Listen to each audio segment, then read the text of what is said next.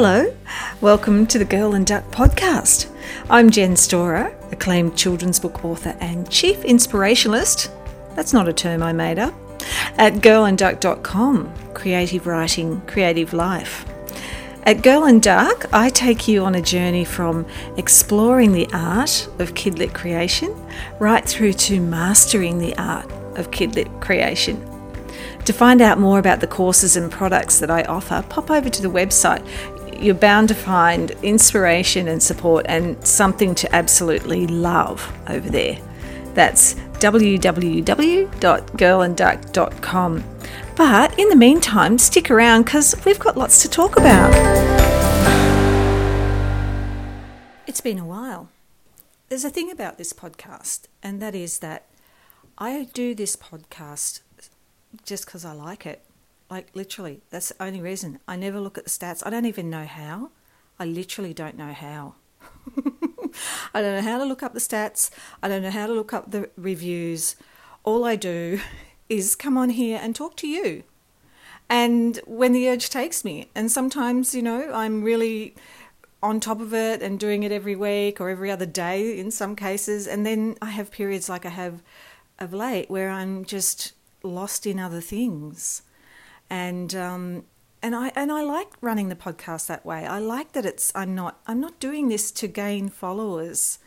I'm just doing it to talk to you and to share with you and connect with you.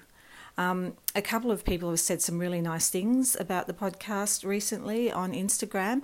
I can see you, Michelle. I can see you, Hannah. and so that always, that sort of encouragement always prompts me to hop hop on and you know hop on the phone because I record on the phone and chat to you. Um, but yeah, the podcast, this is not a competitive podcast. I'm not always, you know, saying subscribe and hit the like button and make sure you leave a review and all that. Of course, I love that and my tech man loves that, but, you know, it's not what I'm here for. So let's get that out of the way, shall we? Um, what did I want to say? I wanted to say lots of things. I've just gone up and got a coffee and I was in the car thinking about, you know, things that I could talk to you about and um, trying to organize them in my brain. One of the things that sparked me was a, a week or so ago, I was in Duck Pond office hours. I think that's where it was. Or it might have been a coaching call in the junior fiction course. Anyway, somewhere, someone asked me a question about dialogue. Hello, Beatrice. Um, I hope you can can't. She doesn't disturb you. Um, they asked me about dialogue, and they said that um, they they have their narrator's voice sort of down pat. They're they're confident with the narrator's voice, but the minute the characters start to speak, um, it all sort of goes to shit. And and this particular person said that the dialogue is really stiff, and she wanted to know if I had any any suggestions about that. So one of the things I really want to point out is that this is really common. Like you're not alone if dialogue is your tripping point. I've seen it many, many, many times over the years. In fact, one time, years and years ago, I um, had a writing, not a friend, but just sort of a writing buddy that I was in a group with. Um, and she wanted me to read a piece that she had written. And I said, sure. So she gave me this piece. This was, uh, this was adult fiction. And the piece opened and it was so beautiful. Like it was so lyrical, and the writing was just, it was just sort of, it caught my breath. You know, it's like I was jealous. I thought, oh shit. How could I? Why do I even bother? You know, I had that moment of really severe comparisonitis um, before we had a word for comparisonitis. And um, I thought, this is just amazing. And then her characters spoke. Now, there was about four or five of them, and they were in a cafe. And I can truly say it was dreadful. Like, it was just like, it was like another writer came in and said, I'll take it from here. Like, it, it was so jarring. The difference between the narrator's voice and the way that the dialogue was woven in was just so jarring that I, I, I, just I was sort of stopped in my tracks, and here I am, twenty three years or something later, still remembering it because it was so, it was so you know awful, and I'm not not criticizing the writer, just the experience of reading writing like that. But it was a really great learning curve for me because I understood that just because you can write you know some parts or maybe description or setup or you know those sorts of things doesn't mean you can write everything straight off the bat all these little parts of your writing take time and whether you're writing a picture book that has dialogue or you know adult crime fiction or some sort of memoir or whatever it is that has dialogue dialogue is there's an art to dialogue and it takes time. It takes time to to um, fine tune it. And so what I said to um, the person that I was speaking to the other day in the in the coaching call was that some of the ways that you can start to relax into your character's dialogue is and how they speak is is to take yourself outside of the manuscript and do a few little exercises. For instance, interview interview your your character you know, write out a series of questions you want to ask them, and then and then write an interview around that and see what they say. See what they say when they're outside of the story and they just want to chat, because then you might get an interesting turn of fa- phrase, or you just might get that sort of angle into them that will help you. Um, also, of course, you have to look at your own agenda, and this is what was wrong with the story that I read years ago was that the author was trying to pull the strings on her characters. She they were just little marionettes for her to get her agenda across, and that's why they sounded so stiff and insincere and just wrong. Because they were saying stuff that wasn't true to them, that was only true to the author, trying to get her, whatever it was, her political agenda, I can't remember what it was now, get that across via dialogue. And that's just a trip to hell. All right, that's we've got to find subtler ways if we really do want to drive a theme, and often we do. Um, but we've got to be more subtle about it, you know, we, and we've got to develop our characters more deeply, and we can't we can't we've got to avoid talking heads. Okay, we've just got to avoid talking heads. Um, the and the, the thing about interviewing a character too is that you can go into first person there. Even if your story's not in first person if you can get into this first person um, sort of exercise then you might get better access to your character and how they speak. Um, the other thing too is that to not worry too much about dialogue at the in the first two or three drafts. You know, dialogue is something that can be very, very easily over time fine tuned. Okay, it's not gonna it's not going to ruin your story to have clunky dialogue at first. Just let that fear go, okay? Everything can be fixed, including the dialogue. And you can go in later and spend lots of time really looking at that dialogue and really fine tuning it. Um, so yeah, so so put it off. You know, don't don't panic straight away. It doesn't mean you can't write dialogue. Just means you're not writing good dialogue yet. That's all. That's all.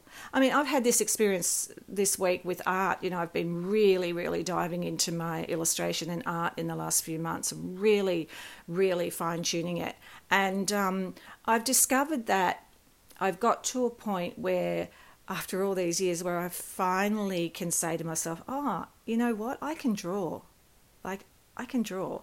That's a really big admission for me.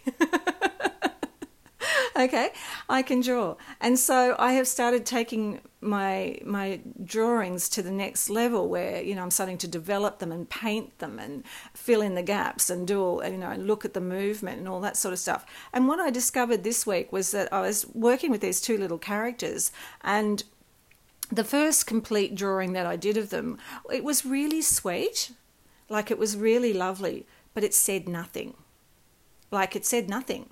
The characters were just sitting there it w- and just sort of looking at each other, right?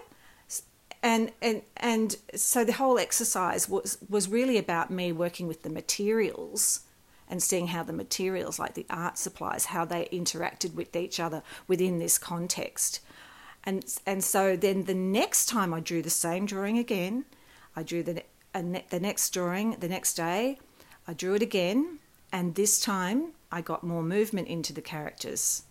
Okay, and because I was now feeling more confident with the with the materials and the mediums that I was using, so I was able to focus more on the movement of the characters and get them to move more. So that second drawing was, you know, to my eye, much better than the first one, and I enjoyed it much more. But the thing was that the characters were still cute, and I'm not cute. Okay, I just cute's not who I am. Okay, it's not who I am as a writer, and it's not who I am as an artist.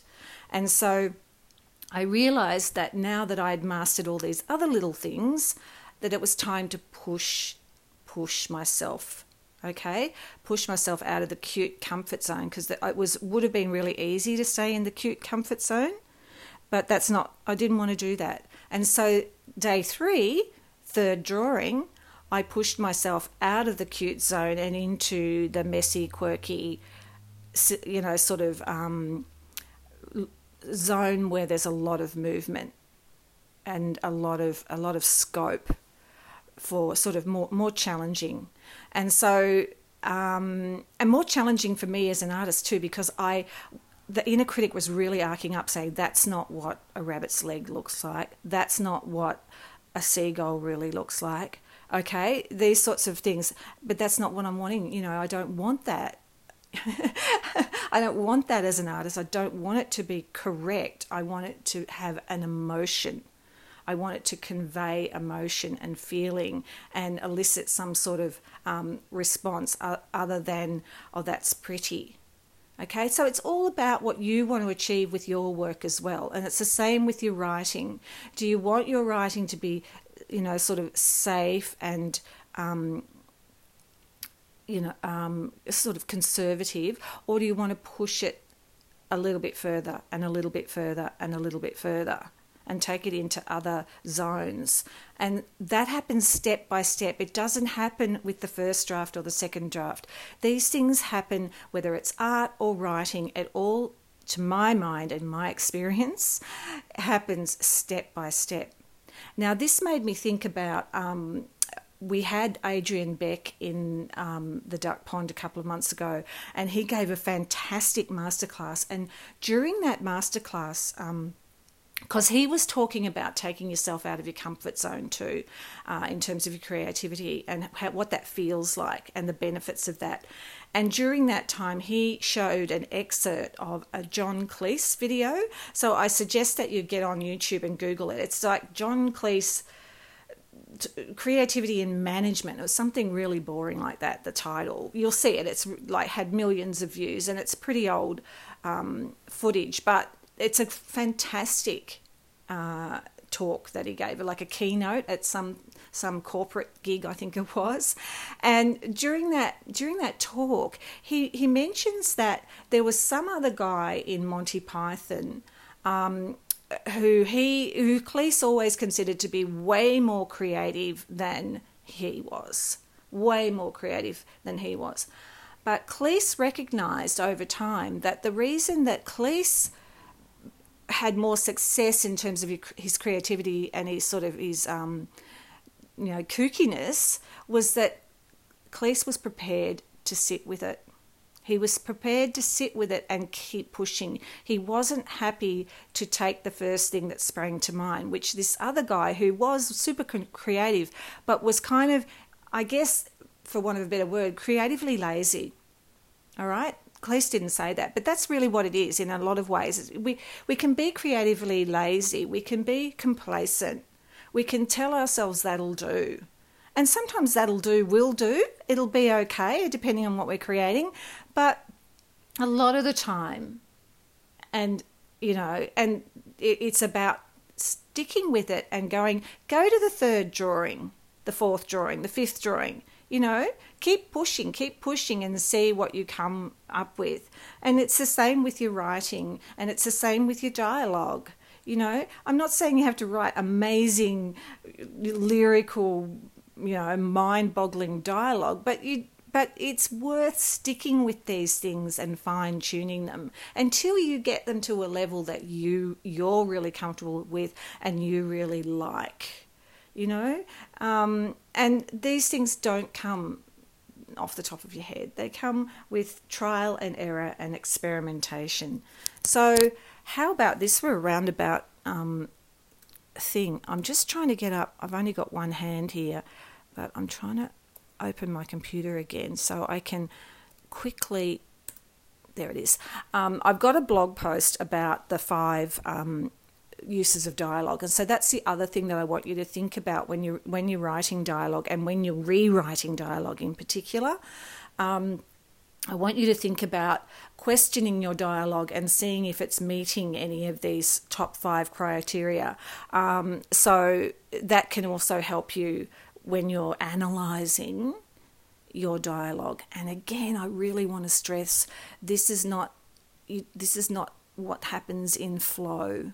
Flow and creativity is much more intuitive. This sort of stuff happens when you put on your editor's hat and you go back and you do a rewrite and you look at it with more critical eyes and from a left brain. Okay, but the five the five um, main uses of dialogue as I've got on this blog post. Um, number one is to move the plot forward. Okay, I've probably talked about this in another episode, but you know it's worth going over these things over and over again, isn't it? It really is. I mean, with writing and, and, and art and all these things, you, you just keep relearning the same stuff over and over again. And the further you go, the more sense these things make. You know, they, they sometimes they don't land until a few years in. so it's a kind of weird thing. And that's why I recommend that you go back and re-listen to podcasts as well, because you, you know, one one listen is not enough. Um, and I'm not just talking about my podcast, I'm talking about any podcast that's made sense to you and inspired you. It's worth re listening, getting your favourite episodes and re listening to them. So, the five, the five uses of dialogue. One, move the plot forward. For example, Billy Joe, cried Mary Lou, there's a body floating in the river. Okay? There's a body floating in the river. That's going to move the plot forward, isn't it? um, number two, reveal character. Okay, so dialogue will reveal character, and my example here is Get that stinking cur away from me, said Mr. Grimm, raising his shovel. I hate dogs. Okay, so straight away we're seeing, we're getting an insight into Mr. Grimm. Um, number three, express ideas, and this would be also to express um, themes as well. You can do that via dialogue, but you've got to go, you've got to be really careful with this. This is where I think my um, writing body all those years ago went a bit haywire. She was trying to express ideas, she was trying to express themes, but she did it with insincerity in terms of her commitment to the character because it was the characters were saying random shit that they would never say in real life. Air quotes there. So express ideas. And this is an, a little excerpt from one of my own books, The 14th Summer of Angus Jack. There is a problem, said Ava earnestly, with humans and greed. Do you know of it, Angus Jack? Okay? So that's just the little goblin girl, you know, thinking that she's saying something really profound. Um, and so there's a lovely irony in there. Uh, but it is, you know, it's expressing ideas, and one of the ideas and themes of that book was uh, about human greed. Um, number four, create conflict. Simple. Okay, create conflict through your dialogue. I brought you a glass of milk, said Judith. Get out of my room, yelled Dylan, slamming the door in her face. Okay, just the most innocuous little bit of dialogue, but uh, we've we've got a few things going on there. We've got creating conflict. We've got moving. We could be moving the plot forward, and we're certainly revealing character as well. So it's kind of working on lots of levels. That little little line of dialogue. And number five is reveal backstory or other important information. Okay, so back, uh, that's really important for dialogue. is very very helpful in filling in the gaps. Um, what have I got here? I've written yes, yes. Martha was still trying to heave the cat off the table. His claws were tangled in a doily. But you were always going on about the facts. Examine the facts, Martha. The fla- the facts never lie, Martha. Blah blah. Can't you ever just you know go with the flow? So that's that's um, from the 14th Summer of Angus Jack as well. And um, you can see Martha um, speaking to her brother, her elder brother, and um, and so that dialogue works. It fills in backstory. It gives other information. It's all those things. Um, so it's working on lots of levels.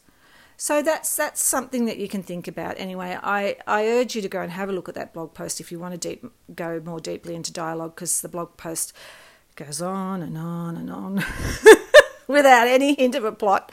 But it's there for you if you want to um, glean more stuff and if, if you're struggling with your dialogue or even if you just think your dialogue could do with a bit more of a a bit more of a, uh, a polish. Okay, I'm going to go off and drink my coffee while it's still hot and go back to my. I'm making a collage tram today, and I t- can't tell you how much fun I'm having. I've cut out all the little windows and um, I've been using jelly plates, and I'm having a ball. So um, that's what it's all about, isn't it? we get to do this, you know? How lucky are we? We get to create. It doesn't get much better than that. All right, my love, I will talk to you again soon. Thank you for listening. I'll see you soon. Bye. Thanks for hanging out with me today.